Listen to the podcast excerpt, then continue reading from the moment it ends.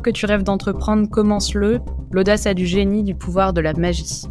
Aliénor de Santenac est responsable communication chez Lazare. Son rôle? Faire briller sur les réseaux sociaux des maisons pas comme les autres. Je vous épargne la visite des étages, il n'y a que des chambres, mais c'est au rez-de-chaussée que tout se passe.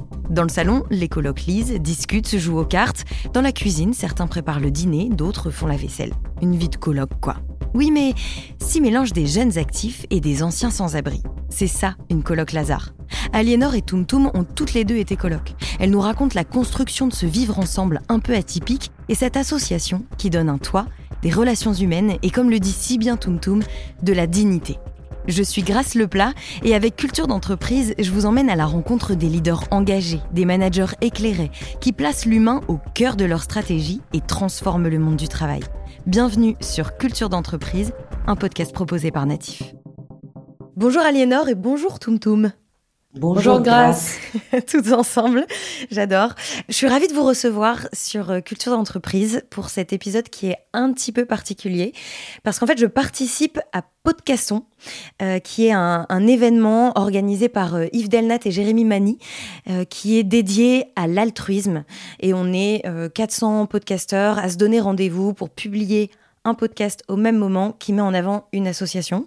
Et moi, je vous reçois toutes les deux parce que vous représentez l'association Lazare. Je suis ravie de vous avoir avec moi.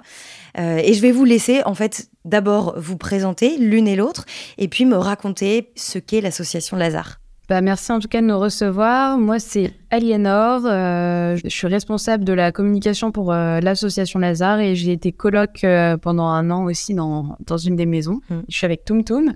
Ancienne coloc Lazare. Ancienne coloc Lazare. Ça veut dire que Tum Tum, tu habitais dans la rue avant et tu, as, tu es passé par une maison Lazare.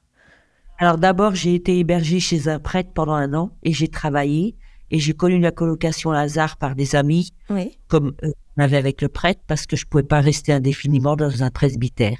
D'accord. Et tu as vécu combien de temps en colocation Lazare? Un an. Un an, d'accord. Et c'était où? À Nantes? C'était à Nantes. C'était la première coloc Lazare, euh, non, la deuxième coloc Lazare, puisqu'il y a eu Lyon et après il y avait Nantes. D'accord. Et moi je suis à Lille, je pense qu'il y en a une à Lille aussi. Moi je suis allée visiter celle de Lille, mais c'était des femmes à l'époque. Mais justement, alors c'est ça, en fait les, les colloques c'est mixte. Non, euh, en général dans une maison Lazare, tu as des colloques d'hommes, de femmes et tu as une famille. Mais euh, donc en fait une maison comme celle dans laquelle on a vécu euh, à Nantes, c'est 45 personnes. Tu vois, tu as deux colloques d'hommes, donc tu as une colloque de 8, une colloque de 6 une colloque de huit femmes, une famille, des studios, donc, euh, donc ça fait du monde. Mm. Et vous avez été coloc toutes les deux? On n'a pas été en coloc ensemble. ensemble, non. D'accord. On, on, avait une coloc de 10 hommes, 10 femmes, qui n'était pas complète, plus la famille. À l'époque, il n'y avait que, ce, que ça. En fait, euh, quand on s'installe dans une ville, on commence avec euh, le bâtiment qu'on a, et donc c'est plus petit, jusqu'à ce qu'on pérennise la le bâtiment. Et là, notamment à Lille, donc il y a une colloque de sept hommes. Et en fait, on est en train de. On va faire construire pour avoir une famille et euh, une colloque de femmes au même endroit. D'accord. Et alors, pour expliquer un petit peu à nos auditeurs, du coup, même si on, l'a un petit peu compris, mais euh, l'association Lazare développe des colocations solidaires entre sans-abri et jeunes actifs, euh, et puis des familles aussi, du coup, c'est ce, que, c'est ce que vous disiez là. Quels sont les objectifs d'une coloc comme celle-là L'intuition à la base, c'est que bah, les gens, pour sortir de la rue, ont besoin d'un toit, mais surtout de relations sociales pour se relever. Donc, euh, donc c'est d'offrir euh, bah, un contexte bienveillant, euh, familial. les gens ne seraient pas abandonnés. Je sais pas, tout ce que, ce que tu pourrais dire. Ouais, alors quand on dit social, c'est pas des assistantes sociales, les colocs. Ce sont des colocs, entre guillemets, uniquement. C'est pour créer un lien, en fait. Un lien eux, ça leur permet de découvrir le monde de la rue. Mm. Et nous, ça nous permet de remonter euh, suite à une période plus ou moins longue de la rue. Et de créer des liens différents euh, de ceux qu'on a quand on est SDF avec les gens. Ben justement, toi, Tumtum, comment ça s'est passé pour toi? Tu dis que tu es resté un an dans une, dans une coloc euh, Lazare. Comment ça s'est passé? Quels sont les souvenirs que tu en as et, quel est ton retour d'expérience? Retour d'expérience, c'est comme dans une famille. C'est-à-dire que dans une famille, je peux utiliser des mots cash ou pas? Oui, bien sûr. On s'engueule. Ça ne veut pas dire qu'on se fout à la rue pour autant. Parce que les oiseaux, euh, cuit, les oiseaux chantent, non, c'est pas ça. Il y a des moments extraordinaires, des moments très sympas, des moments complices, et puis des moments où ça, ça, ça vrille un peu. Et comme dans une famille, mm. pareil. Mm. Sauf que quand on arrive, on se connaît pas. Il faut créer un lien. Les jeunes pros euh, qui arrivent ont peut-être aussi peur des gens de la rue parce qu'on n'a pas une réputation euh, extraordinaire. Mm.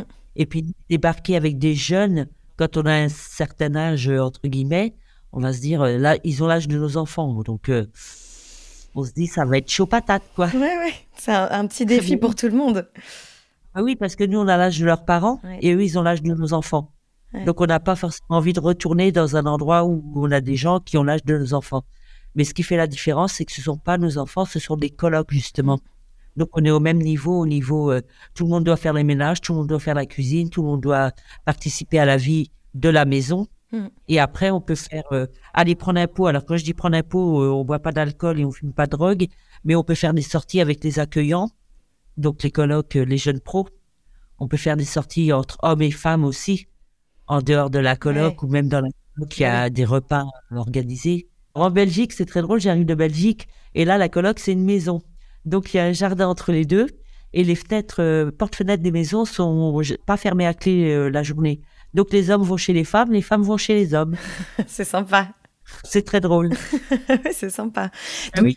donc, vous êtes en Belgique aussi maintenant, France-Belgique Ouais, on est en France, en Belgique, euh, en Suisse, en Espagne, au Mexique. Ah et on a eu des demandes au Canada et on va, on a bientôt aussi à Londres une maison qui est identifiée et qu'on est en train de d'acheter. D'accord, c'est génial. Et, et justement, euh, on disait c'est c'est souvent génial, mais c'est pas toujours facile. Comment est-ce que vous arrivez à créer ce lien, ce vivre ensemble avec des personnes qui viennent de, de milieux et d'univers complètement différents et qui en plus de ça n'ont pas du tout le même âge? Comment tu dirais ça, toi, Tum? Ah, je sais pas. On apprend à se connaître, on a un feeling qui passe. Et puis voilà, quoi, c'est. Moi, j'ai des colocs, des anciennes colocs à moi qui sont restés amis. On est restés amis avec eux. Ça fait dix ans, je sais plus combien d'années que je suis partie, et on est toujours amis. Mm. Puis il y en a, on n'est pas resté rien du tout, parce que on s'entendait bien, mais on n'avait pas de lien particulier. Et du coup, ces amis qui ont l'âge de mes enfants, eh ben, c'est pas, je les considère pas comme mes enfants. Ce sont des amis. Et ça, et toi, Toum Toum, tu sens que tu es, du coup, tu dis que tu es resté un an et tu sens que ça a été un vrai tremplin pour toi ou c'est vraiment quelque chose qui t'a permis de d'avancer? Alors, je suis un cas peut-être particulier, c'est un tremplin, oui et non. Parce que moi, j'avais déjà un lieu euh, de logement, comme je disais, dans un militaire, donc j'avais déjà passé ce tremplin entre la rue et, la colocation, puisqu'il était déjà en colocation, mais qu'avec des hommes. Donc j'avais déjà ce, j'étais déjà rentrée dans ce mode de fonctionnement. Oui, d'accord. Et, et, du coup, toi, Aliénor, parce que toi aussi, tu as été coloc, comment est-ce que tu l'as vécu dans l'autre sens? Bah, Moi, ça a été une année assez particulière parce qu'on a été confinés euh, ensemble. Ah oui. Euh, ah oui, dis donc. En fait, euh, ouais, moi, c'était particulier. En fait, je venais travailler pour Lazare et j'arrivais dans une nouvelle ville. Donc, c'était un changement parmi d'autres. mais en fait, j'ai été hyper bien accueillie par toutes les filles. D'ailleurs, c'est un peu un abus de langage. Les gens, en parlant de l'assaut, disent euh, il y a les accueillis et les accueillants. Mais en fait, euh, c'est pas vraiment, il n'y a pas vraiment de distinction euh, entre les deux. C'est-à-dire qu'on considère qu'on est tous accueillis à un moment donné. Et comme ça tourne assez souvent, en fait, il y a, y a, des gens qui t'accueillent qui sont déjà là. Mm. moi, c'est Jean-Claude. Jean-Claude qui était dans la maison, qui était un gars qui vivait déjà depuis 4-5 ans là, qui, qui m'avait proposé de venir me chercher à la gare. Il y a une petite, il y a un petit rite d'accueil qui fait qu'on souvent on essaye de trouver des fleurs, euh, on, essaye d'être là pour le dîner, euh, pour t'accueillir. C'est assez sympa. Et, après le confinement, bah du coup ça a été particulier, mais ça en fait ça a été hyper chouette parce que nous on a des règles de vie euh, assez claires. Donc, quand on rentre à Lazare, on sait pourquoi on vient.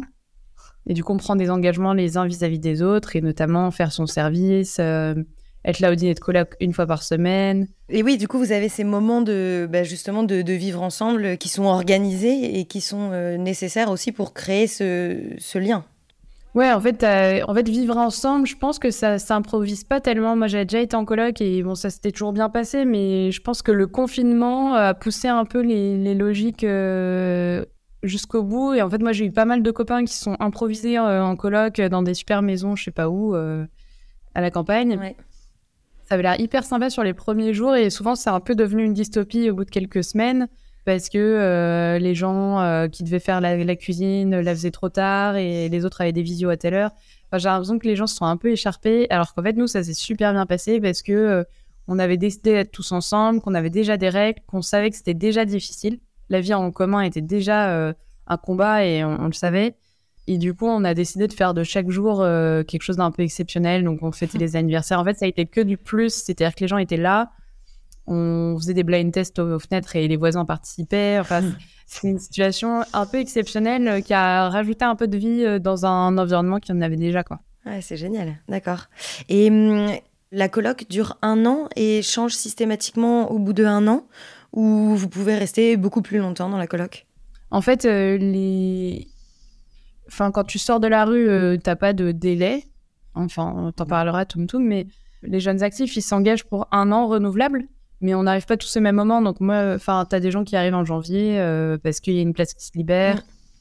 Et, euh, et, du coup, ça change régulièrement, mais toute la coloc ne change pas euh, d'un coup à un moment T, quoi. D'accord. Et toi, Tum Tum, du coup, tu as des choses à ajouter là-dessus? Oui, j'ai une anecdote. Ah. j'ai une, une coloc qui n'a jamais été ma coloc, avec qui on est, on est quand même devenus amis. Chez les filles, on avait un truc tout bête. Quand on quittait notre chambre, on refaisait le lit, on nettoyait au maximum. Ben, j'ai pas eu le temps de faire les carreaux, hum.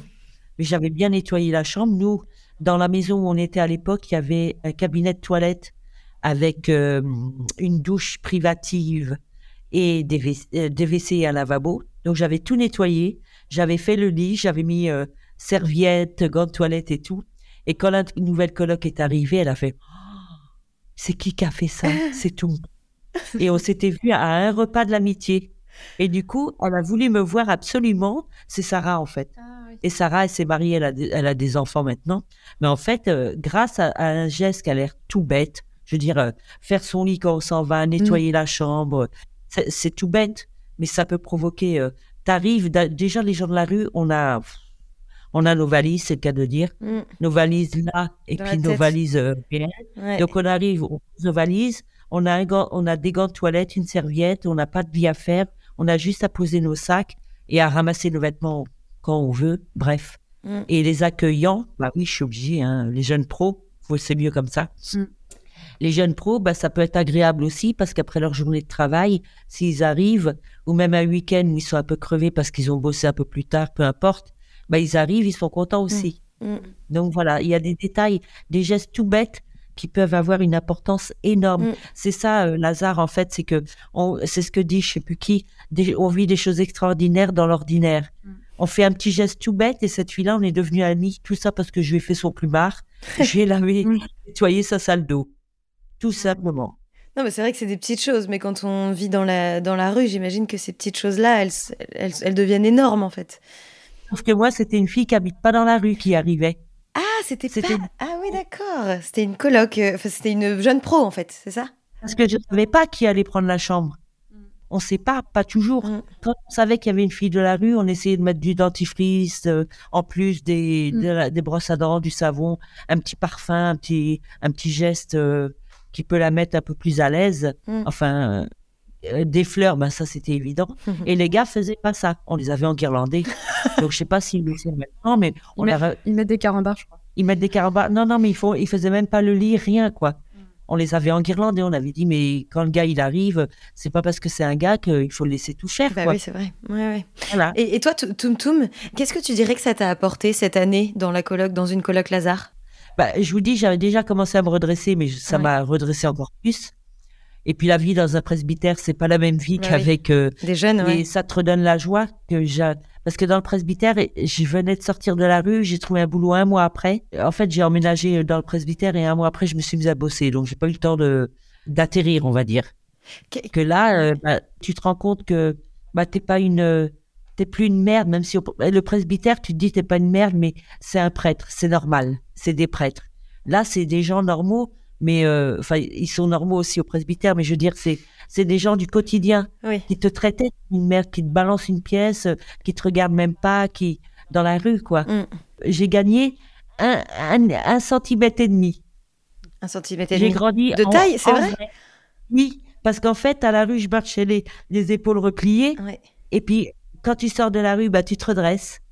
C'est génial, d'accord. J'ai gagné un centimètre et demi, j'en croyais pas mes Et puis, on retrouve notre sourire, on se sent. Euh, mm. tu gagnes plus qu'un centimètre et demi, tu gagnes, euh, tu gagnes déjà des amis et puis aussi un, ouais, la confiance en toi. Quoi. Quand tu dis je me tiens droite, euh, c'est de la dignité, c'est ça. Ouais. La dignité parce que tu payes ton loyer. Alors au départ, bah, c'était compliqué, j'avais pas de RSA, enfin, c'était, ça a été un gros bazar. Mais après, tu es fier d'arriver en, paye, en donnant, voilà, je te donne tant de mon loyer, ma nourriture. C'est pas euh, quelqu'un à la rue qui te donne mm. de l'argent. C'est toi qui donnes ce coup-ci. Et tu te dis, bon, si je vais acheter un briquet, je dis, je dis n'importe quoi. C'est moi qui le paye. C'est pas quelqu'un de la rue qui m'a donné de l'argent pour le payer. Oui, donc, ça, c'est valorisant. Oui, carrément. Je me rappelle le premier Noël, on n'avait rien. Donc, ils avaient proposé aux accueillants, désolé de dire ça, hein, de prendre des accueillis chez eux. Donc, moi, je suis allée dans une famille d'une coloc ils étaient neuf enfants dans une maison, un vrai château, pour fêter Noël. Ça devait être, euh, oui, ça, devait être une sacrée expérience parce que du coup, une grande table, j'imagine, ça fait quoi, 12, 13 personnes? Ils ne le savent peut-être pas, mais ils nous aident à nous redresser, même si c'est pas leur boulot, ils sont pas au boulot, ils sont en colloque. Mais on reprend notre dignité, on n'est plus des, des merdes, quoi. Mm. On t'appelle tout tout, on te, on te dit est-ce que tu veux ça? Tu as le droit de dire non. Oui. Au début, tu n'oses pas dire non. Euh, tu veux des œufs, bah, tu n'oses pas dire non, tu manges pas, tu dis que tu n'as pas faim alors que tu n'aimes pas les œufs, tout simplement. Non, mais c'est bête, hein, mais voilà, tu n'oses pas dire non parce que déjà, tu as à manger, mais voilà, c'est. Mm. Ils nous redonnent notre, notre dignité, quoi. En fait, ça permet aussi de, j'imagine, de faire la, la transition parce que Enfin, du coup, dans, ce que tu racontes là, je, me dis, mais en fait, c'est vrai que la transition entre je vis dans la rue et, et, euh, j'essaie de me sortir de la rue, et ce, moment-là doit être très très difficile. Et là, la colocation, elle permet de, de faire ça plus ou moins en douceur, quoi. Oui. Bah, en fait, moi, quand je suis sortie de la rue, j'avais un super lit, je dormais par terre, dans ma chambre, ah parce que le lit était trop confortable. Le matelas était trop mou. Tu as vécu combien de temps dans la rue? Dix ans. Ah oui, dix ans, la vache. Ouais. Et, et j'ai rencontré Tanguy le Turquet. c'est qui Tanguy le Turquet? Ah, mais c'est le, c'est pas un skipper? Mm. D'accord. Et Tanguy, on s'est vu il y a dix ans. Ah bon, dans la rue du coup? Oui, il m'avait donné de l'argent quand j'étais SDF. C'est vrai. Et, et, ça, tu t'en souvenais? C'était un truc qui t'avait. Ah non. Non, c'est lui. C'est lui? c'est vrai, c'est génial. Waouh. Oui, c'est en fait c'est ça aussi euh, l'association Lazare. Vous êtes accompagné par euh, des, enfin vous avez des parents. Non, en fait, euh, euh, Clarisse Kremer, donc, qui est la femme de Tanguy, euh, avait enfin, cherché une cause à défendre sur son vent des globes. Enfin, en gros, d'accord. s'est rencontrée au moment où elle, elle avait cette idée-là. Et en fait, elle nous a dit oh, finalement, c'est vous qui allez être mes parrains, parce que je vais avoir besoin de soutien pendant mon Vendée Globe, et finalement, je peux pas, je peux rien rêver de mieux que d'avoir des gens qui ont connu la galère de la rue pour comme soutien pendant ce Vendée Globe. Et Tanguy nous a connus comme ça par Clarisse. Et quand lui, il a eu l'idée de faire un Vendée Globe, euh, il nous a dit qu'il avait envie de le faire pour Lazare. Donc voilà. En fait, oui, en fait, c'est pas eux qui sont parrains, c'est vous qui êtes parrains de, de leur aventure. La marraine du bateau. Ouais, voilà, c'est Tumtum et Christian qui sont parrains et marraines du bateau, euh, qui a été baptisé juste avant le, la route du Rhum. Et je suis montée en haut du mât, qui fait 30 ah, C'est vrai, avec, avec le harnais? Oui. C'est ça? Alors, c'était comment? J'avais demandé à Tanguy, il m'a fait mais tout, tout, le mât, il fait 30 mètres de haut. Je dis, je m'en fiche, c'est pas moi qui mouline pour me monter. bien joué. Et alors, comment c'était? Génial. C'est là-haut, moi. c'est haut quand ah même, 30 mètres.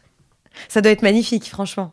Ah oui, c'était extraordinaire. Alors, je sais pas combien c'est Aliénor qui va dire, dire ce qu'elle a ressenti, ce que les gens ont senti, parce que moi, je sais pas.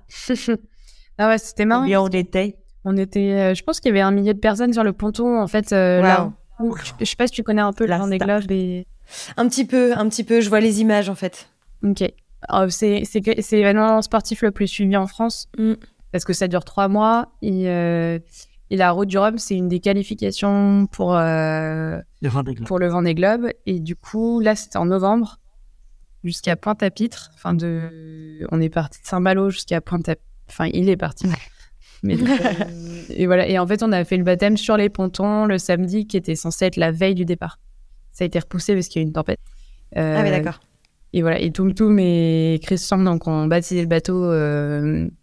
C'est génial s'il y avait, je sais pas, une centaine de colocs quand même déjà. Et, 200 On n'était pas de 200, non. C'était et puis en fait les gens euh, se pressaient sur les pontons pour regarder. Enfin, je, pense qu'il y avait ouais, il y avait des centaines euh, voire des milliers de personnes et surtout c'était retransmis en direct dans tout le village de la route du Rhum. Donc on a tout enfin tout le monde a entendu le, baptême du bateau et puis après Toum Toum qui avait fait une scène à Tanguy pour monter en haut du Ah non, j'ai pas fait une scène. bah j'ai pleuré la veille parce que tu sais, il y a une tempête, euh, on peut pas y aller. Alors j'ai pleuré puis je fais bon bah tant pis si on le fait tous les deux à Lorient, bah c'est pas grave il n'y avait pas le choix, il y avait une tempête. La veille, il y avait une tempête, du coup, le, le mât qui fait quand même 30 mètres de haut euh, bougeait. bougeait. Ah oui, oui, ouais. ça donne pas trop envie d'être en haut quand même. Si, mais c'est pour ma sécurité. Oui, oui.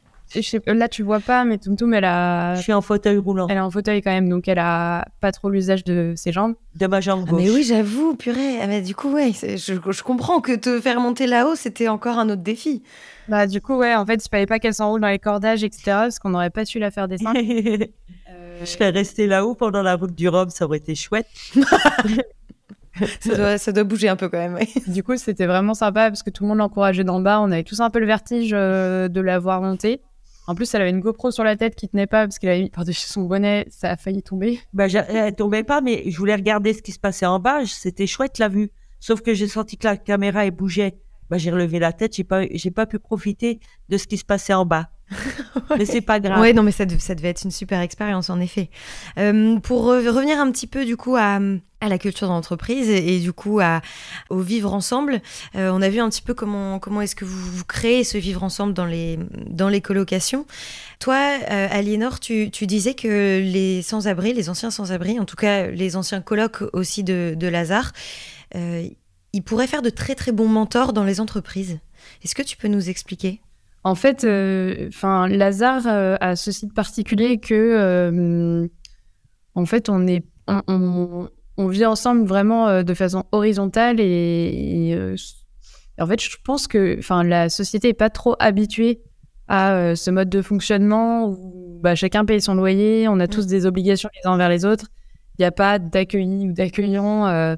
Et du coup, euh, c'est vrai que quand on, nous quand on parle de Lazare, on nous demande qu'est-ce que vous faites pour eux, vous refaites leur CV, c'est bien ce que vous faites, etc. Mais non, rien du tout. Bah, de fait, non, en fait, on fait rien. On vit juste ensemble, on fait rien de particulier. On n'est pas plus coloc que d'autres. Euh, et du coup, on a vraiment à cœur de, de faire passer ce message-là. Et, et, déjà, euh, enfin, il y a deux messages. Et le premier, c'est il y a de la joie à habiter ensemble. Et le deuxième, c'est les Il y a tout qui dit oui à côté. Et le deuxième, c'est quoi, pardon? Les personnes qui sortent de la rue ont quelque chose à nous apprendre aussi, et c'est ce qu'on apprend aussi en vivant en colocation. C'est-à-dire qu'il y a des gens qui ont plus d'expérience que nous, qui ont traversé des choses plus dures, euh, qui euh, savent pourtant euh, pleurer avec toi de tes propres peines, en fait, parfois, les prendre tout aussi à cœur que les leurs. Et, et du coup, je pense que oui, enfin, c'est des gens qui feraient énormément de bien en tant que mentor dans les entreprises. Euh, je pense à des sujets comme la résilience, mais tout, tout tu peux en parler, ou la notion de la vulnérabilité, comment, euh, comment savoir euh, faire de ça une force. Enfin, il y a beaucoup de choses aussi sur l'audace, en fait. Il y a, y a, beaucoup moins de barrières mentales, parce que, bah voilà, c'est des, personnes qui ont vécu des, situations beaucoup plus extrêmes. Et en fait, quand j'ai dit à Tum Tum l'année dernière, tiens, tu ferais pas une course en stop avec nous? Euh, déguisée. Elle m'a dit tout de suite oui, mais je pense que j'aurais demandé à ma mère ou, autre. Elle m'aurait dit non. Évidemment, elle aurait voulu savoir quelles étaient les modalités, mais Tum elle a dit si, si. En plus, Tum elle est en fauteuil, comme on l'a dit. Euh, mais euh, direct, c'est euh, je, je, viens, on fait comment, où est-ce qu'on s'inscrit, quoi. Ah ouais, c'est génial. Oui, en effet, il y a, y a, de l'audace, il y a cette envie de d'aventure, quoi. Et là, il, m'emmène en, Israël. Ah oui, c'est vrai? parti en Israël. Oui, j'ai eu peur qu'ils m'emmènent pas à cause de mon fauteuil. Et ils m'ont dit là tout à l'heure, on t'emmène. c'est vrai, bon, bah, bravo, félicitations. C'est quoi le projet? Alors, le truc avec Lazare, c'est que je vis plein de choses. Ouais. J'ai vu le pape, je sais pas combien de fois. Il m'a fait un câlin, j'ai des preuves. des photos? C'est trop bien. Oui. J'ai été à, à, faire du bateau avec eux. Je me suis baignée en plein milieu de l'océan. J'ai fait, je fais plein de choses. Et en fait, avec Lazare, je vais le dire à Linor, je sais pas si elle le sait, je ne voulais plus les voir quand je suis partie. Donc pendant deux ans, je les ai pas vus. Pourquoi? Parce qu'il y a eu des, petits soucis quand j'étais coloc, avec un coloc au-dessus de chez moi. Et donc là, j'ai dit stop, je veux plus les voir parce que ils sont sympas, euh, mais je me suis pas quitté. Je suis pas partie fâchée, mais j'en avais quand même à travers la gorge. Et au bout de deux ans, j'ai rencontré encore, c'est souvent Loïc, Loïc euh, dans la rue qui m'a dit allez tout me reviens un repas d'amitié machin ouais bon je reviens il me fait ah tout on va à Rome ça te dit de venir attends là j'ai à peine de revenir on va attendre un petit peu et puis j'ai refait un voyage à Rome puis j'ai recréé des liens avec eux et j'ai bien fait. et maintenant, euh, voilà, tu as vécu des choses euh, extraordinaires pour le coup. Ah bah oui. Et puis ça continue, c'est pas encore fini. Elle s'est, retrouvée sur la scène du Bataclan devant 1000 personnes en octobre avec, avec Tanguy. Oui pour, euh, pour témoigner. Oui. Waouh, ok. Oh, ça, ça doit, être, ça doit être impressionnant, ça. C'était la star. Voilà. Vivre avec Lazare, je veux dire, quand, quand tu as un RSA qui est à 500 euros, un truc comme ça, tu peux pas partir à Jérusalem, tu hmm. vas pas voir le pape, tu vas pas au Bataclan monter sur la scène avec Tanguy, surtout que tu viens de la rue, donc tu es une, une merde, entre guillemets. Hein? Non, mais c'est vrai, je suis un peu cash. Hein. Tu vas pas euh, faire euh, un séjour voile pendant six jours faire une croisière en gros euh, sur euh, les îles bretonnes. Tu fais pas une course parce que j'ai fait une course qualificative avec Tanguy sur son bateau. Non mais ça va pas, on m'aurait dit ça il y a dix ans, j'aurais fait non mais dans tes rêves quoi.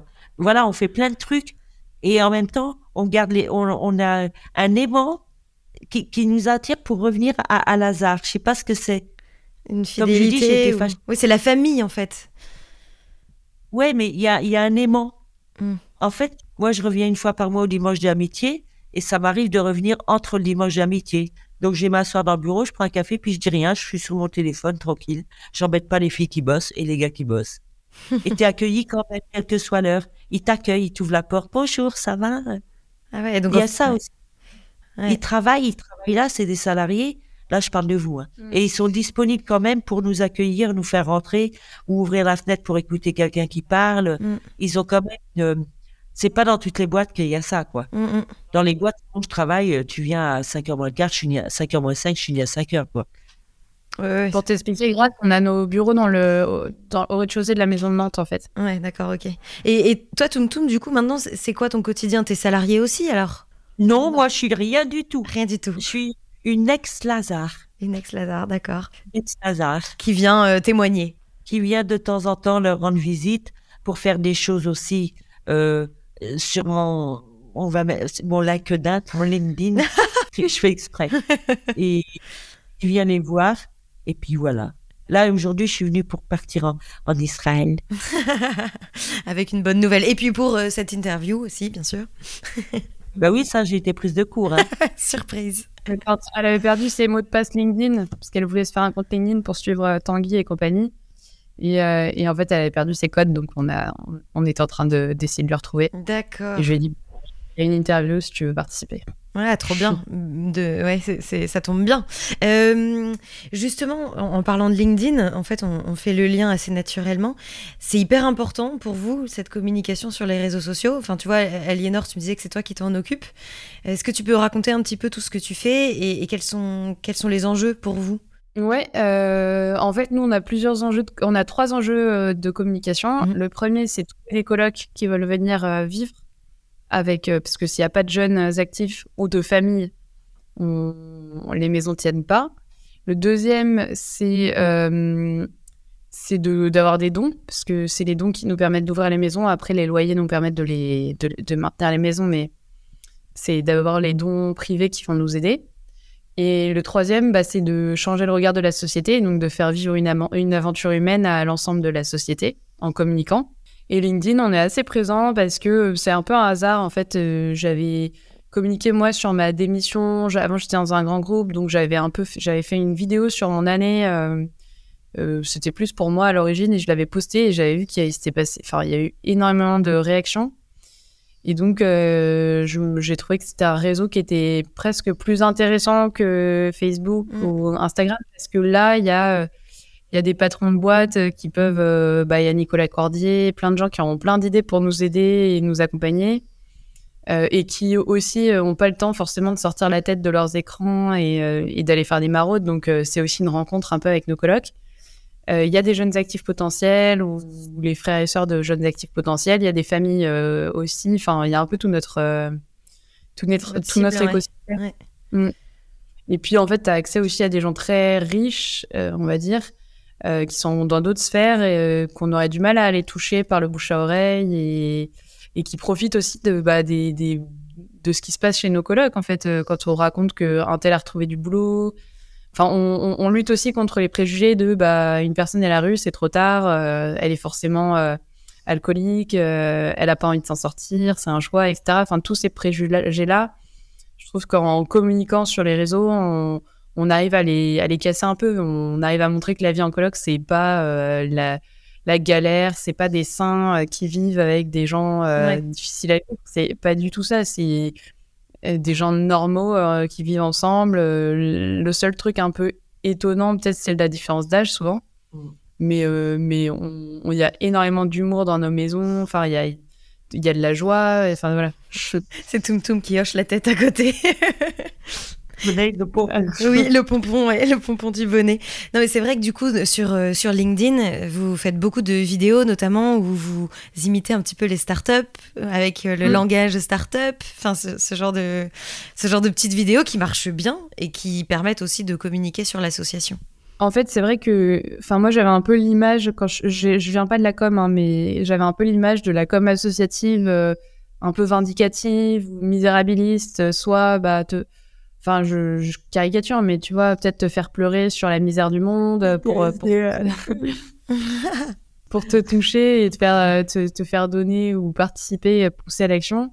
Ou alors un peu vindicative, c'est scandaleux, il y a encore des gens dans la rue à notre époque. Et, je, enfin, je pense que c'est nécessaire aussi, mais, mais en fait, moi, c'est pas forcément le choix qu'on a fait en fait avec Lazare, parce que ça aurait pas été si sincère que ça. Euh, c'est-à-dire qu'on n'a pas de colère, on, vit ensemble, on n'est pas des spécialistes de la rue non plus, donc on, ne cherche pas des stats toute la journée sur, euh, sur tout ça. On, veut juste montrer que vivre ensemble, c'est possible. Et du mm. coup, euh, bah, un peu notre axe, de, notre axe de com, en fait, ça va être d'étonner, d'aller chercher les, les, gens là où ils en sont.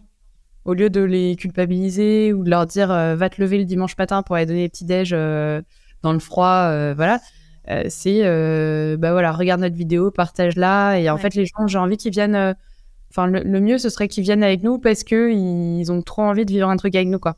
Qui participent à la Mad Jack, donc une course en stop. et plus tellement en venant dire qu'est-ce que je peux faire pour vous, mais comment je peux être avec vous, quoi.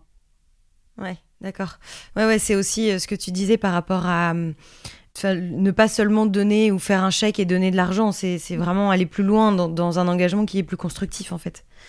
Aller rencontrer quoi, sortir un peu de sa zone de confort. Euh, et puis, euh, oui, arrêter de considérer que c'est le, le, SDF qui a besoin de nous, mais qu'en fait, euh, on a l'un et l'autre des choses à s'apporter. D'accord.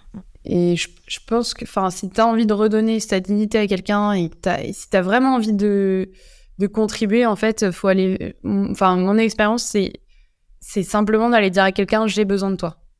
Enfin, c'est ça tient en ces mots-là. C'est en fait euh, au début en colloque, tu te dis ah je vais faire le ménage à sa place ou autre parce que ça va aller plus vite ou on va faire. En fait non, euh, vraiment solliciter les gens, leur demander leur aide. En fait, c'est le plus beau cadeau que tu peux faire à quelqu'un euh, pour le considérer. Et c'est très dur. C'est très dur quand tu as l'habitude d'être autosuffisant. mais vraiment, s'il y a un truc tu peux donner de l'argent en passant dans la rue, tu peux, tu peux donner de la, bouffe et tout. Mais moi, je sais pas, je, je tu me dis si j'ai tort, mais euh, même aller voir quelqu'un, lui demander son prénom et peut-être demander de l'aide, hein, juste vous connaissez telle rue, enfin voilà. C'est tout bête, mais ça peut vraiment changer la donne. Il y a un témoignage que Loïc fait, parce que je lui ai fait ce témoignage-là. Il m'a demandé quels ont été tes deux meilleurs souvenirs à la rue. Donc je raconte une dame, euh, je venais de m'asseoir, on avait des tours, on, se faisait un relais avec les potes, et donc je venais de m'asseoir à 8 heures du matin, 8 heures de 5, même pas 8 heures 5, elle, me balance 50 euros et elle me dit je sais pas où vous allez les mettre. Je lui dis bah je les mets là. Elle me fait venez avec moi. Et moi, comme une imbécile, je mince, je laisse mon ma manche. Je venais d'avoir 50 euros quand même. Hein. donc je me lève, je Elle me, donne, 30 euros et elle me fait, je suis désolée, je rien d'autre. J'avais fait 15 jours de manche. un autre témoignage, un jeune, costard cravate, chic, qui me dit, je peux m'asseoir à côté de vous? Bon, j'attends mon train. Ben, je dis, il y a un café en face. Il me dit, j'ai pas d'argent, mais j'ai du temps. Oh, dis donc, c'est sympa. Le gars, il avait 17 ans, il était, il rentrait à HEC, euh, pété de thunes, enfin bon. Euh. et à la fin, c'est, on a discuté pendant une demi-heure. Au bout d'une demi-heure, j'ai fait, dites donc, il y a votre train qui va partir.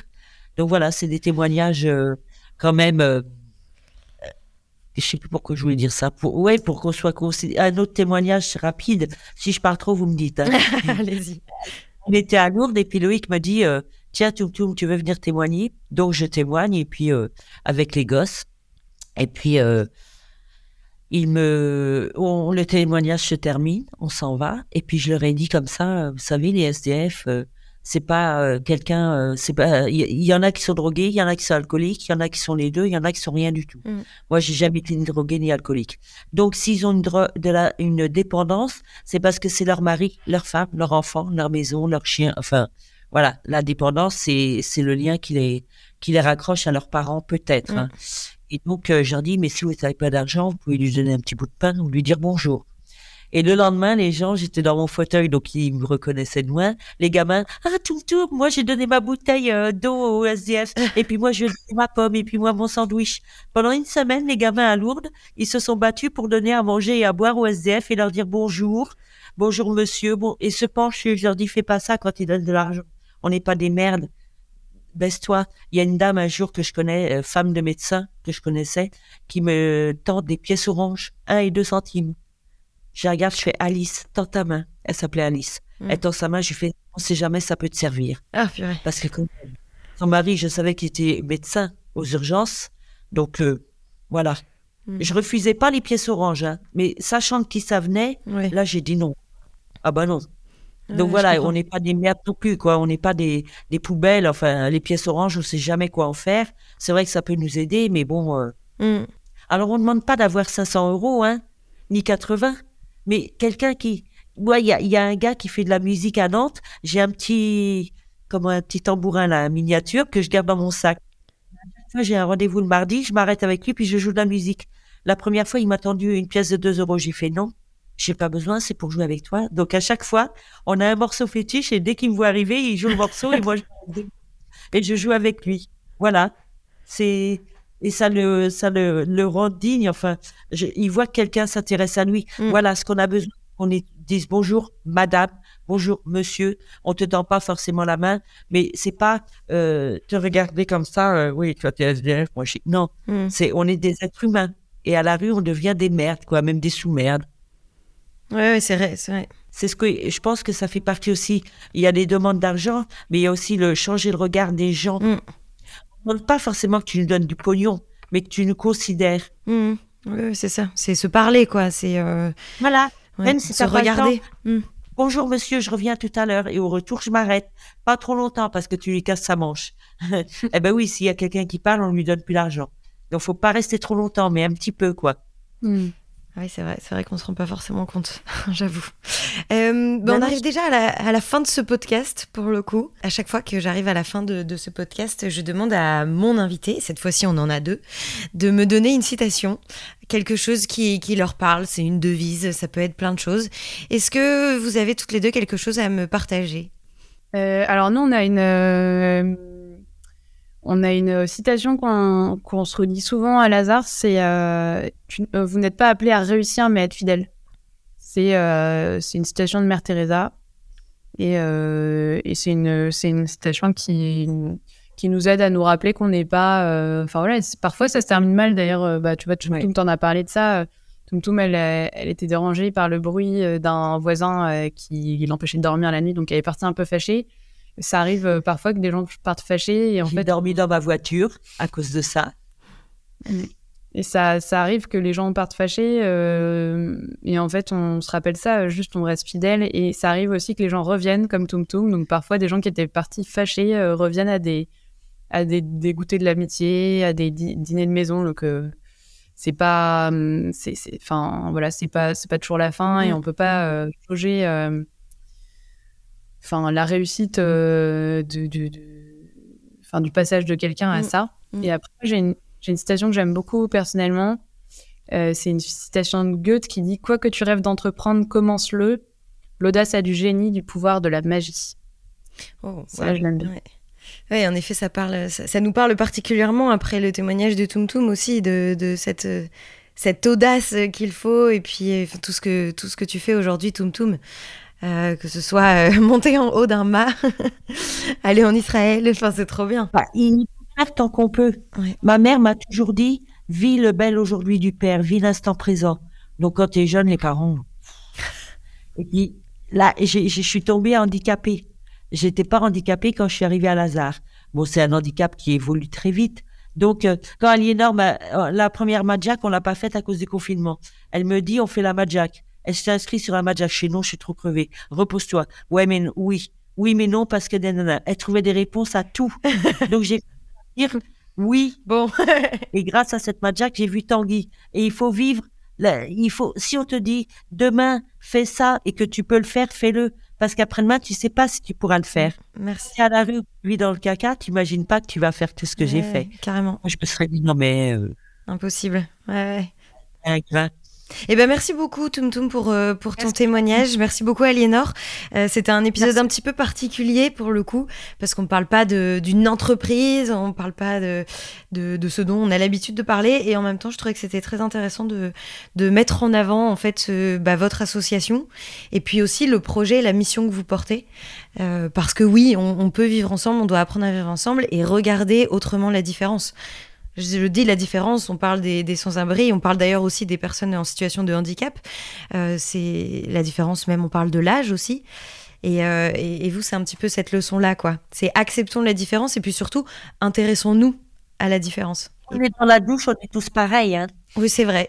Il n'y a pas de différence. Hein. C'est très vrai. c'est très vrai. Non, merci beaucoup et puis bon voyage en Israël alors. Merci. Merci. Salut, Grâce. Au revoir, Grâce. Merci d'avoir écouté cet épisode. Ce podcast vous a plu? Partagez-le autour de vous et abonnez-vous pour ne pas rater les prochains épisodes. Au fait, vous connaissez Natif?